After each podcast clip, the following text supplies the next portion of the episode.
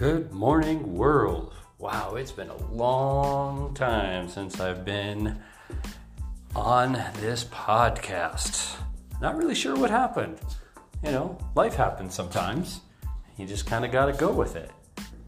So today, actually, that's what I want to talk about. It's just kind of going with it. But what's really important about with just going with it is being present. Being present seems so simple but it could be a little bit of a challenge because you actually have to make an effort to be present, to be quiet, to be silent. One of the things that I have found that has worked really well for me is this new breathing exercise that I'm doing. It's called the Wim Hof method, and it's really awesome. It is a fantastic way to get yourself to be present and to just go with it. It calms you down. It centers you. It, it, it does so many things for not only the way you feel about yourself, but how you will go about your day.